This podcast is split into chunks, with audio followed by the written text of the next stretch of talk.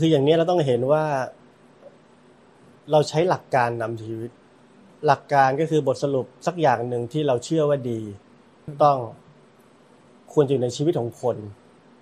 แล้วเราก็พิจารณาแล้วเราก็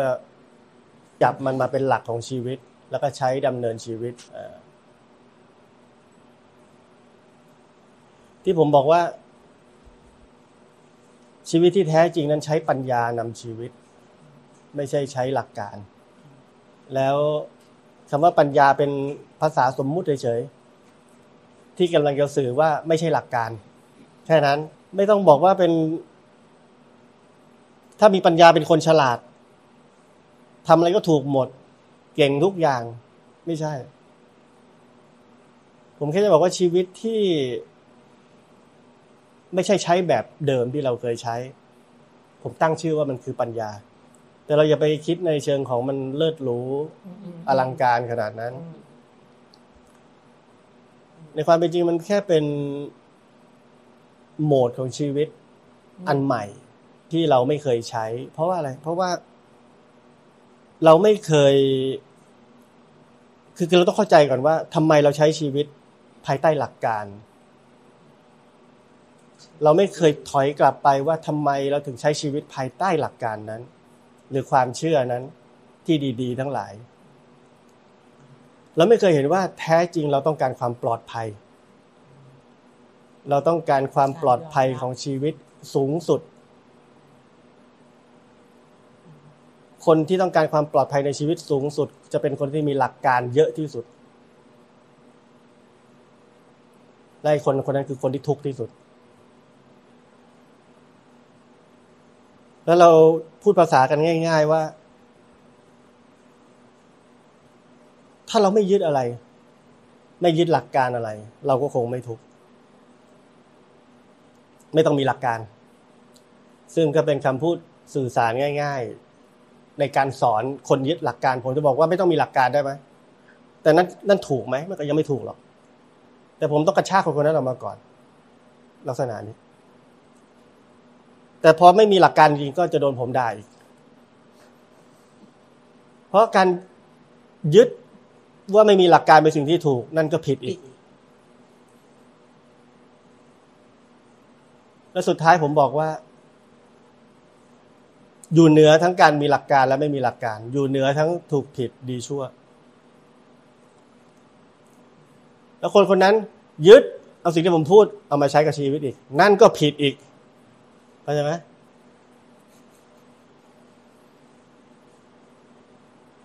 เพราะฉะนั้นคำสอนที่ผมสอนตั้งแต่คลิปแรกที่ผมบอกว่าพ้นจากความโลกของความคิดปรุงแต่งทั้งปวงคือหมายถึงเรื่องแบบนี้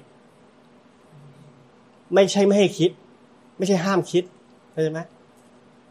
แต่ทั้งหมดที่เรารับเข้ามาเช่นมาปฏิบัติธรรมเรารับเข้ามาทั้งหมดนั้นคือมันกลายเป็นหลักการที่เรารับเข้ามาเราต้องคิดตัดสินหลักการเหล่านั้นว่าถูกไหมถูกแล้วเราก็ยึดนั่นหมายถึงว่าชีวิตเราอยู่ภายใต้ความปรุงแต่งของความคิดเรียบร้อยแล้วหลังจากนั้นแต่ผมบอกว่าสิ่งแรกในการปฏิบัติธรรมคือพ้นจากความปรุงแต่งทั้งปวงไม่มีใครเข้าใจนะเราไม่เข้าใจสิ่งที่ผมบอก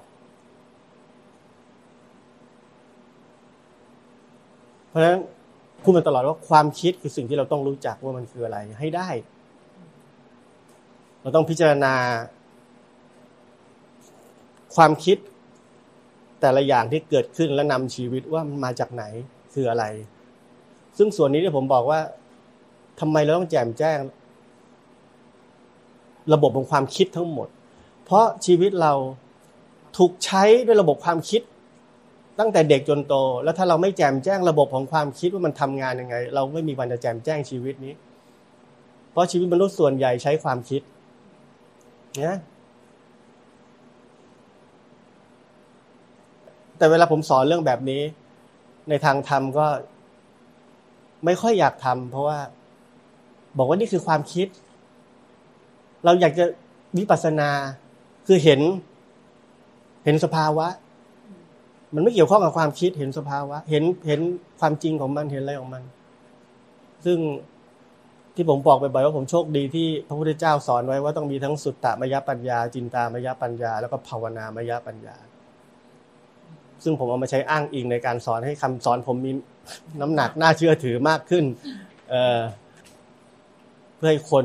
ฟังบ้างอะไรอย่างเงี้ยว่ามันเป็นสิ่งที่จะต้องทำไม่ใช่ไม่ทำอะไรทำนองนี้ที่ผมบอกว่าอะไรที่หลอกเราต้องเข้าไปที่นั่นไม่ใช่หนีมันความคิดเป็นตัวหลอกเราอยู่เสมอเราต้องเข้าไปที่นั่นเพื่อจะรู้จักว่ามันคืออะไรมันดำเนินยังไงมันเกิดขึ้นมาจากไหนมันทำยังไงมันมีวิธีการคิดอย่างเป็นขั้นเป็นตอนจนเราเชื่อทั้งชีวิตของเราได้ยังไงแต่เราไม่เข้าใจเรื่องแบบนี้เราใช้วิธีอะไรความคิดเป็นทุกข์อย่าไปคิดดีกว่ารู้ทันไว้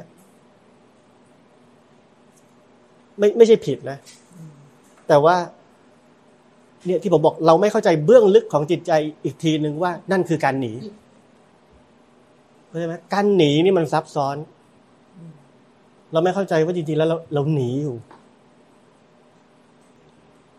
เราไม่ยอมเผชิญสิ่งที่ควบคุมเราตลอดชีวิตว่ามันคืออะไร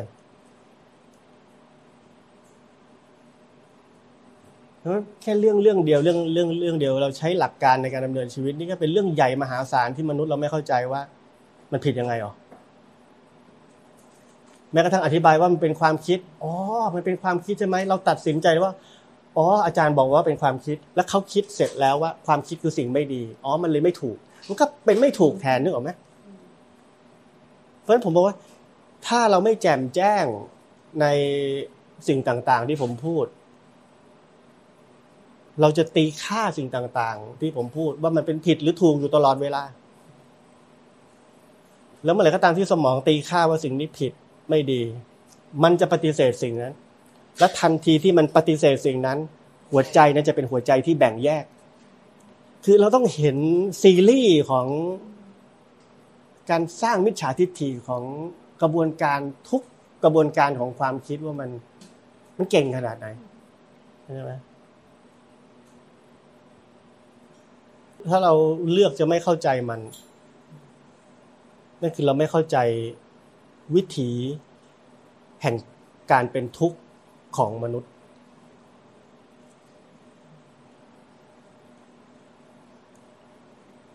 ผมยกตัวอย่างง่ายๆเหมือนฤาษีเขาก็เข้าใจเขาก็รู้ว่าโอ้ปรุงแต่งเนี่ยเป็นทุกข์คิดเป็นจริงเป็นจังปล่อยให้ความคิดอยู่ในความคิดนี่เป็นทุกข์เขาก็เลือกไปนั่งสมาธิจิตสงบเข้าฌานอะไรก็ตามทีจิตเป็นพรหมเขาเรียกว่าจิตเป็นพรหมตายไปเป็นพรหมสุคติถามว่าคนที่ทำแบบนั้นเข้าใจไหมว่าความคิดเป็นทุกข์เข้าใจแต่ไม่เข้าใจว่าตัวเองหนีถามว่าเข้าใจความจริงเกี่ยวกับโลกนี้ไหมว่าความคิดเป็นทุกข์หรือมันเปลี่ยนแปลงมันอะไรผมคิดว่าคนเหล่านี้เข้าใจหมดแหละ